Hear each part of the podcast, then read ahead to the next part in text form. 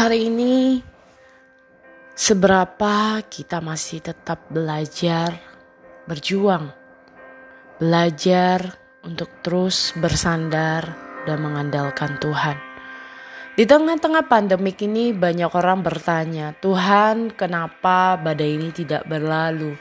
Kenapa harus keluarga saya yang mengalaminya? Hari ini mungkin saya masih tetap bisa bersyukur karena saya masih dalam keadaan tidak kekurangan satu apa pun.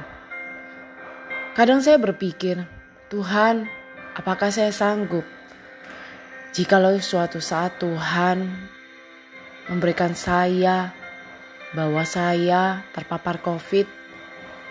Apakah saya sanggup untuk menghadapi semua ini dan saya mengatakan engkau masih tetap sama dan baik.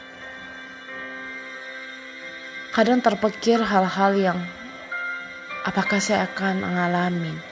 Bukan berarti kita berpikir negatif. Namun kita belajar bagaimana apakah kita siap belajar bagaimana apakah kita hanya bersyukur dalam keadaan ada, keadaan baik, keadaan bahagia. Di sini kita diajari bahwa keadaan apa pun Tuhan tidak diam. Di masa pandemi ini memang sulit. Banyak orang yang merasa mundur di dalam kehidupan spiritual mereka, merasa menyerah karena tidak sanggup lagi.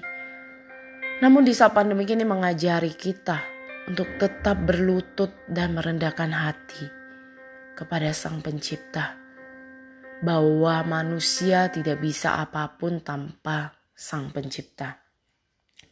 Mari teman-teman, biarlah kita boleh hidup senantiasa percaya kalau hari-hari yang kita lalui bukanlah hari-hari yang hanya begitu-begitu saja.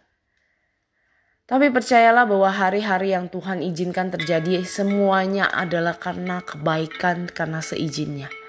Berjuanglah untuk orang-orang yang kita sayangi, berjuanglah untuk kesehatan kita, berjuanglah untuk masa pandemi ini, berjuanglah untuk usaha, bisnis, pekerjaan kita. Dan percayalah, di saat kita menyerahkan segala sesuatu kepada Dia, Tuhan masih tetap sama dan Dia setia untuk menjaga dan menopang kita.